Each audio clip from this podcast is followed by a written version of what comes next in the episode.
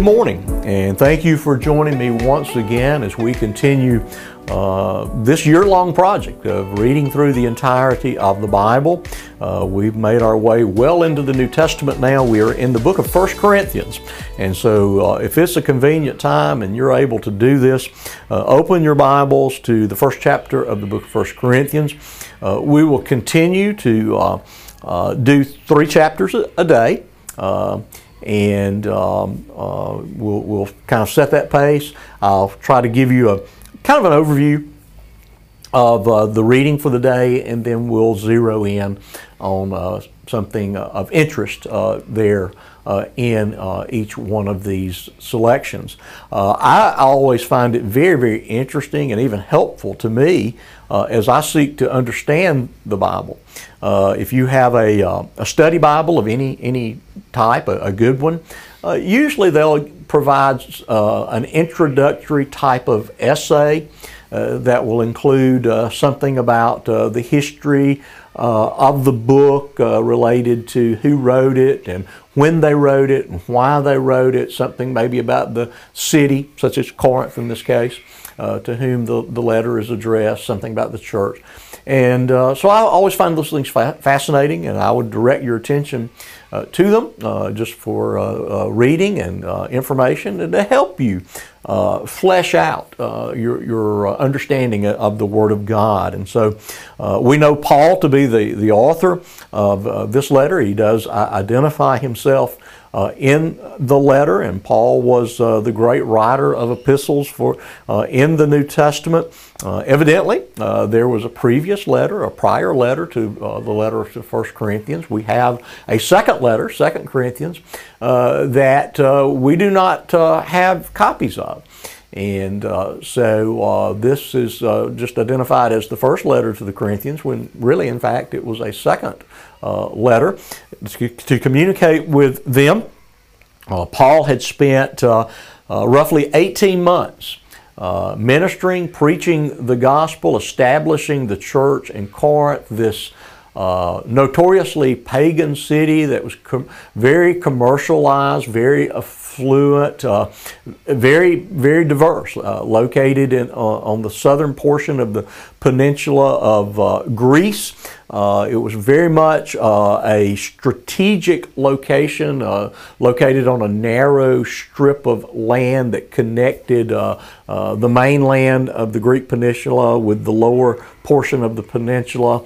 And so uh, Greece was, I mean, Corinth was located on this narrow strip, and so it was enriched by the commercial traffic that uh, passed uh, overland uh, from uh, a, a, gulf on the eastern side to a gulf uh, on the western side of this strip of land. Uh, it was notorious for its pagan worship and the immorality that was associated with that. but it was here that uh, after his first forays into the uh, or onto the European continent, uh, that the Apostle Paul spends this long period of time, and even in this environment which we would uh, assess as being entirely hostile and uh, beyond uh, the scope of the ministry of a church, Paul does plan and, and God does establish uh, this uh, this church, and for all of its many uh, warts and blemishes, it seems as Paul treated them as those that had uh, truly believed, uh, truly uh, repented, truly been born again, and writes to them as his brothers in Christ.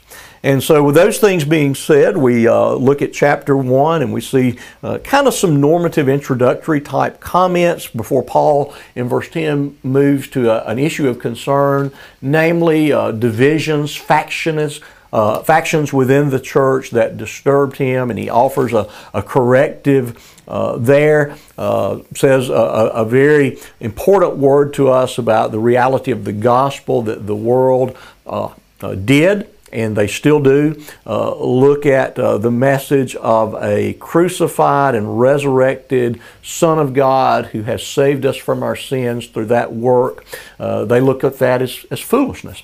And so, uh, but yet Paul uh, uh, is insistent that it is through the, the work, the power, the, the witness of the Spirit of God that we rightly assess these things and we actually uh, come uh, to believe. And, and then uh, chapter 3 once again returns to this issue of uh, divisions as, as Paul, in, in very much an illustrative and figurative type way, uh, uh, speaks of the necessity, the priority of the unity of the church.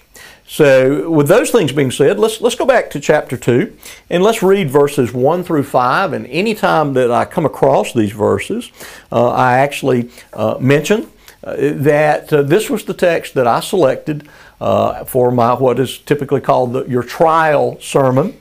Uh, that, that I preached uh, on July 27th, uh, 2003, uh, when I came to, uh, to, I guess you say, try out, to, to in view of a call, as we say it sometimes, at what was then Centercrest Baptist Church. And so it's a wonderful and powerful text, and so it's worthy of our thoughts today. Verse 1. And when I came to you, brothers, I did not come proclaiming to you did not come proclaiming to you the testimony of God with lofty speech or wisdom. For I decided to know nothing among you except Jesus Christ and Him crucified. And I was with you in weakness and in fear and much trembling, and my speech and my message were not in plausible words of wisdom, but in the demonstration of the Spirit and of power, so that your faith may might not rest in the wisdom of men, but in the power of God. So Paul once again reflects a bit on the, the, the, kind of the manner of his arrival there in Corinth, that uh, uh, Satan had uh, been alive and well and created all kinds of havoc as he went from uh, city to city to city, from uh, uh, Philippi through Athens, ultimately to, to Corinth. He had faced great opposition, he had been persecuted, and so he arrives at, at Corinth probably not in the best state of mind, and yet he comes to the resolution uh, that no matter what uh, is going on with him, whether he is opposed or whether he is supported,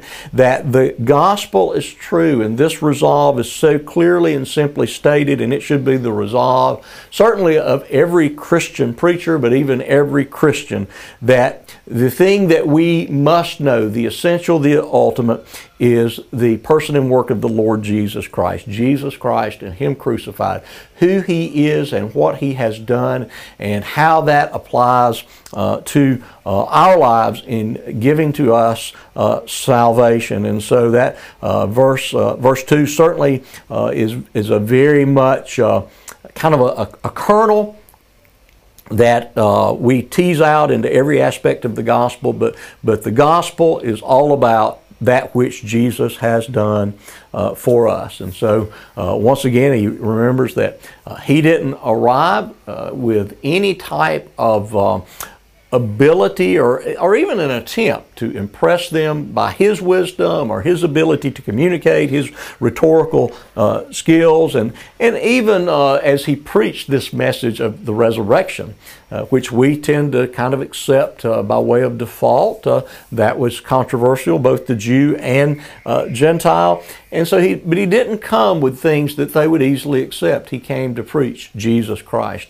and Him crucified and salvation exclusively uh, through Him. And so He, he came in this manner, and, and, and there's a real sense where He chose to minister in a way consistent with this manner so that they would not be impressed with Paul, that they would not be persuaded by any of his affects or mannerism, that if they were to uh, come to know Christ as their Lord and Savior, that their faith would rest not on anything in Paul, but would rest in the truth of the gospel uh, through which the very power of God for salvation was applied to their lives.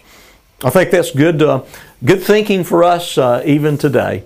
And I commend it to you, and I pray that this has been a blessing to your day. And I look forward to seeing you once again tomorrow.